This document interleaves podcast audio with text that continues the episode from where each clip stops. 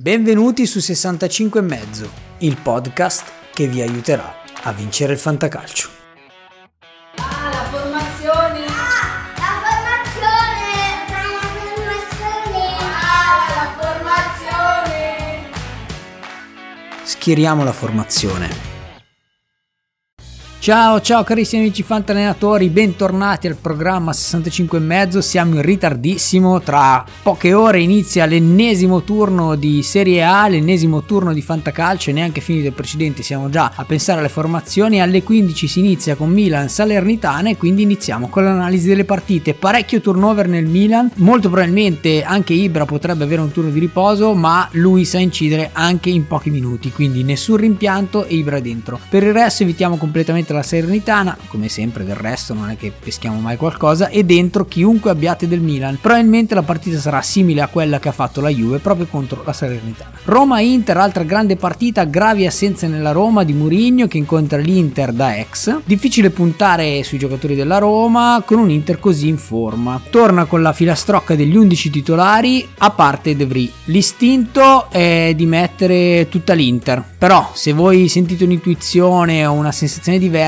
seguitela pure, ma attenzione ai rimpianti. Napoli-Atalanta, altra grande partita del sabato, forse la migliore del turno, fondamentale per il corso del campionato. Questo è uno di quei sabati dove si potrebbero vedere tantissimi bonus che tendono a indirizzare la giornata, quindi secondo me a fine serata sarebbe meglio essere davanti al vostro avversario. Ma tornando alla partita, il Napoli avrà un po' di assenze importanti, ma la partita promette bel gioco e bonus, quindi io non eviterei assolutamente questo match. I bonus possono arrivare da entrambe le parti, quindi dentro quelli che avete che secondo voi possono incidere. Bologna, Fiorentina, Bologna in forma, ha battuto la Roma, ma anche la Fiorentina non è da meno, ma in casa il Bologna è un po' meglio della Fiorentina quando gioca fuori. Quindi mi aspetto una partita più chiusa, ma comunque qualche bonus. Occhio ai cartellini per centrocampo e difesa. Siamo già arrivati con l'analisi a domenica alle 15 dove incontriamo un bellissimo Spezia Sassuolo, Sassuolo favoritissimo dopo le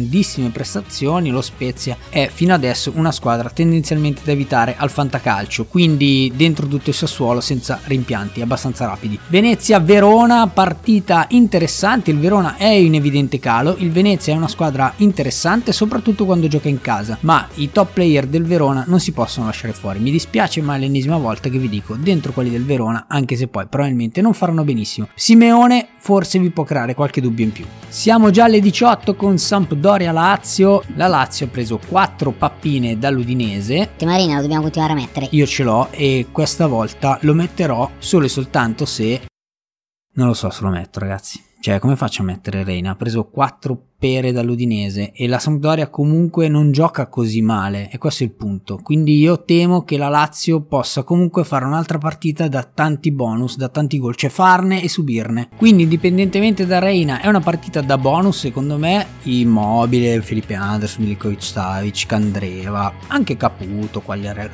Dentro, dentro, Torsby, dentro. Vediamo come va a finire. Vediamo. Juventus Genoa, avete presente Milan Genoa? Uguale, non dico nient'altro.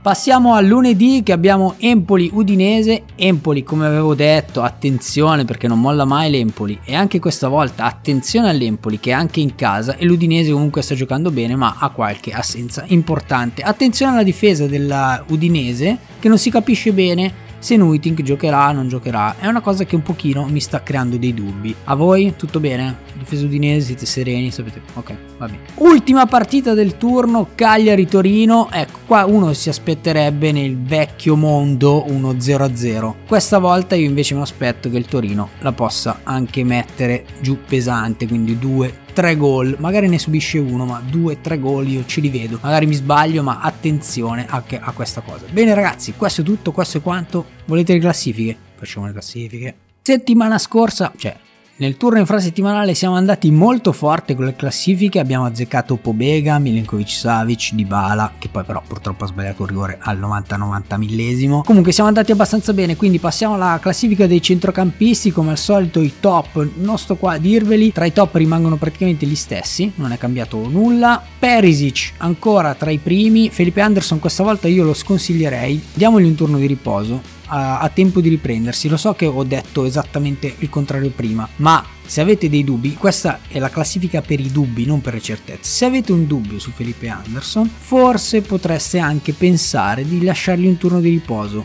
e metterlo come primo panchinaro. Cialanoglu sì, Ramos sì, Veretù, ecco, sì, Veretù sempre per i rigori va messo dentro, Saponara molto bene, Pobega e Svanberg che sta andando benissimo. Questi sono un po' la classifica che segue più o meno quella delle reali quotazioni. Per l'attacco invece i nomi sono sempre più o meno gli stessi, quindi parliamo un pochino dei casi delicati. Muriel questa volta potrebbe avere un senso anche non schierarlo perché potrebbe giocare davvero poco se non pochissimo e comunque la partita è complessa, ma io penso che questa è una partita interessante, piena di bonus e io Muriel me lo giocherei poi sta a voi. Barro assolutamente sì, perché deve sostituire Arnautovic, quindi avrà un po' il peso dell'attacco, vedremo se effettivamente sa sostenere il peso della squadra. Simeone, come vi dicevo prima, può crearvi dei dubbi, ma la partita è comunque golosa. Ilicic, stessa cosa che riguarda Muriel e Beto assolutamente in straforma, non pensate neanche per un attimo di poterlo lasciare fuori. Tutti gli altri sono ni, se avete dubbi me li chiedete. Bene ragazzi, questo adesso è davvero tutto, vi ringrazio, vi saluto e buon Fanta.